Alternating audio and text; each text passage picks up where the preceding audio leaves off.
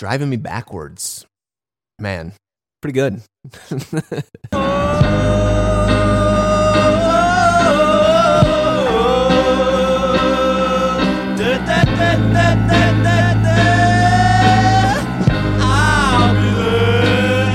I love I love some of the lines that he's got in this one. Um, again, uh, not reading too much into him, but it's just and, and maybe it has just as much to do with the way that he's singing here, which is this really pitchy, extended uh, vocal.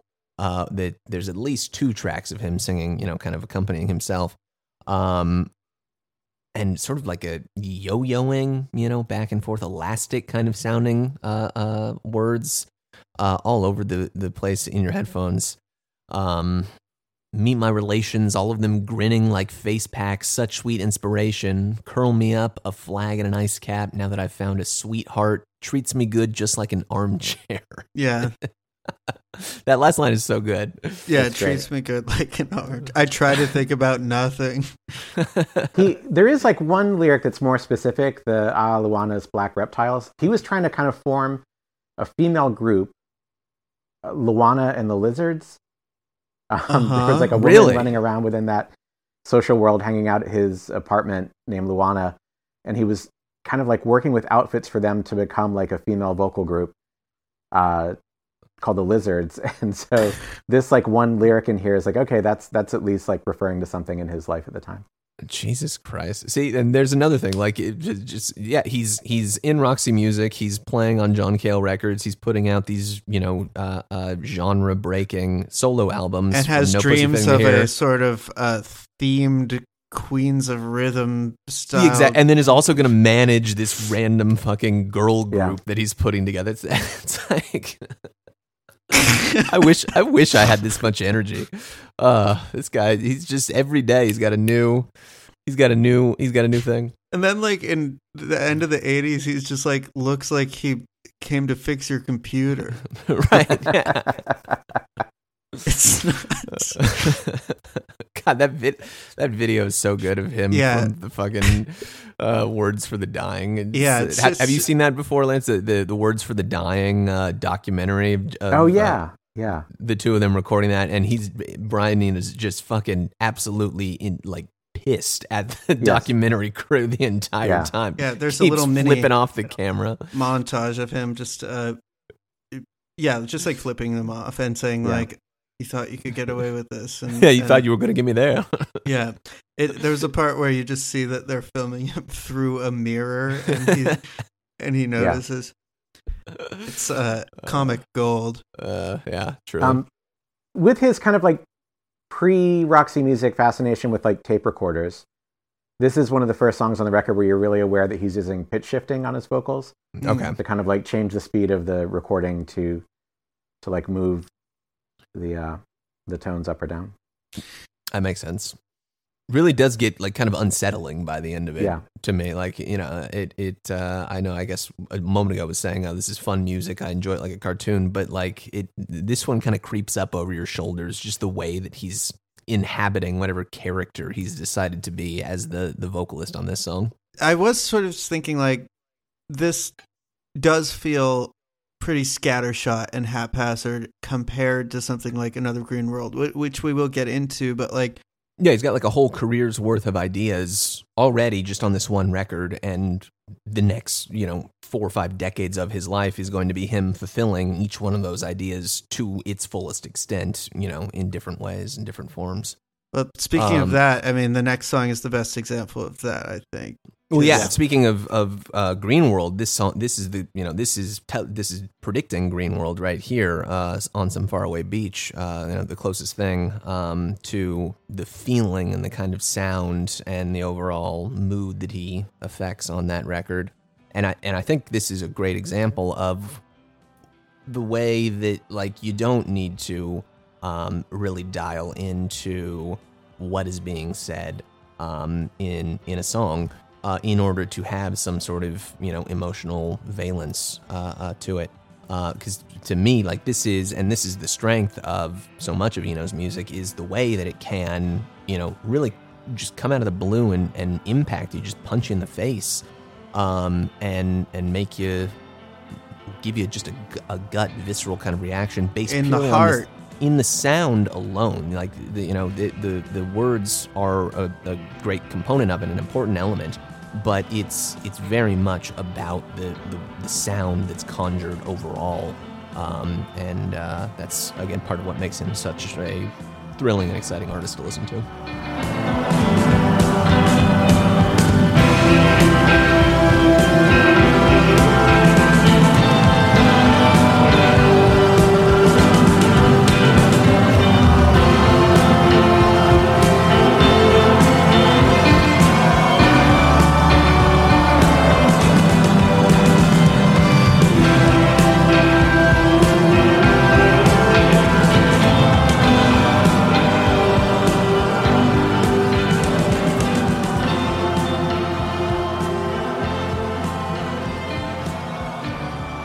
Yeah, this is one of my favorite tracks on the record for sure. Yeah, Same. it's just it's an overwhelming kind of sound. you know? Yes. And his ability to kind of figure out ways to make something build that's not in a typical song structure, Mhm. but that does feel like as it progresses, it takes on new forms and expands and becomes a larger atmosphere is part of what I love about his work and that enhances the records of the Talking Heads or U2 or other people that he collaborates with in the future. Bowie certainly with it's only like three years later that he's, you know, helping to improve all of the Bowie work that Tony Visconti was producing at the time. That's right. Yeah. I also love his ability, like imagining that these things are, I don't know the right word to say, 'cause, you know, it's not like he's sitting down writing things out in score. Like he never learned how to do that for mm-hmm. communicating music. He also couldn't pick up and play these parts to show the other musicians that he'd brought into the sessions. So he's kind of like verbalizing or dancing or, you know, making physical gestures to show like the feelings that he wants out of these things. Right. But then when it comes time to name the tracks, you know, we- again, they didn't start as an idea of like, I'm going to write about a long walk home. This is called Long Walk Home. He's making these feelings and then coming up with perfect names for the songs yeah. that are not necessarily part of the lyrics all the time. So, on some faraway beach, beach is totally evocative. It feels like it suits that song, Mhm. you know. Um, and so many kind of later writers or restaurants or bookstores or cafes have taken things from song titles that he's generated hmm that it, it's almost like a weirdly underrated aspect of his uh, just uh, nomenclature skills at like coming up with like a terse two or three word name for something that's like a previously unexpressed feeling or idea. Yeah, I mean, Right. even even the title of the record, which has some debate about where it comes from. Yeah. Uh, it, it's either about piss or about the sound of the guitars on the title track. That's what I came to. Por, Discover porque no los dos. yeah. He kind of let people have that first Yeah, why not both? understanding for a while before it kind of got revealed that like looking at the markings on the the tape boxes and tracks was that he was describing that particular uh, guitar tone that he had generated is like a warm jet guitar. Yeah. Which uh, like when you when you read that, like the, the guitar sounds like a warm jet. It's like yeah. of course it does. Like I, I like I know that like that sound is so is so evocative, just that tone, you know. And I I for one, you know, have, have never been able to like like describe it, you know.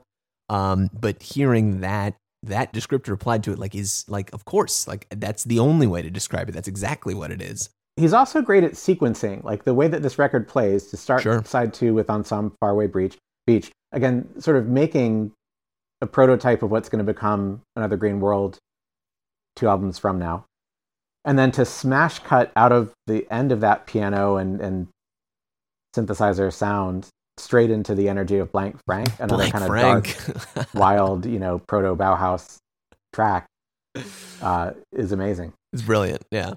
But just Yeah, we're- before we're- jumping right into Blank Frank, I do just want to uh, throw out a wild conjecture here that um, the lyrics on on some faraway beach, and well, I can just read them because it's not a lot. Given the chance, I die like a baby on some faraway beach when the season's over. Unlikely I'll be remembered as the tide brushes sand in my eyes. I'll drift away, cast up on a plateau with only one memory, a single syllable. Oh, lie low, lie low. Do you think that's where low comes from? I Eno, think that or low, me, Bowie, no? Yeah, I think that low was just like a visual pun on a profile picture below the word low. Okay, never Like mind. it was a time that he was kind of like coming out of the station to station cocaine era, man who fell to earth publicity push living in LA that he wanted to kind of break from that. Ends up in Berlin, semi anonymous there. And uh, they make this kind of great still from the man who fell to earth, but make this kind of like low profile visual pun out of the combination of the name above a profile photo. yeah. Well, there it is. Never mind. I've always loved the title of low just because like it, it seems like it is such a deadpan descriptor of like Yes. you know I'm I'm I'm at a low point personally as David Bowie at this moment in my life. Uh, and then it ends up being, you know, one of his greatest fucking rec- one of the greatest fucking records ever. Well, Yeah. even though that went nowhere, I do want to point out that the lyrics to "On Some Faraway Beach" are very good. Or I find They're them, very good. I think Absolutely. it's And again, to kind of show, like, if I wanted to write like this, I totally could outwrite so many other writers, but I'm also conceptually not obligated to follow this pattern. No, no, but that's that's kind of the the same talent he has with naming songs goes into. It's like the lyrics are just like, what would lyrics be? You know, it's like Yeah. he's naming the lyrics kind of in the same way. And I think that's the produce. That's why that's part of what makes him such an effective producer is just like knowing, like, yep, that's it, or no, that isn't it, right? Or like, you know, no, we gotta we gotta shift the guitar this way, or get this kind of sound out of you on the drums, or like, I, I think that is very much Yeah. uh, the same kind of muscle that he flexes. this works, that works, this doesn't work. Right, Um, right. Yes.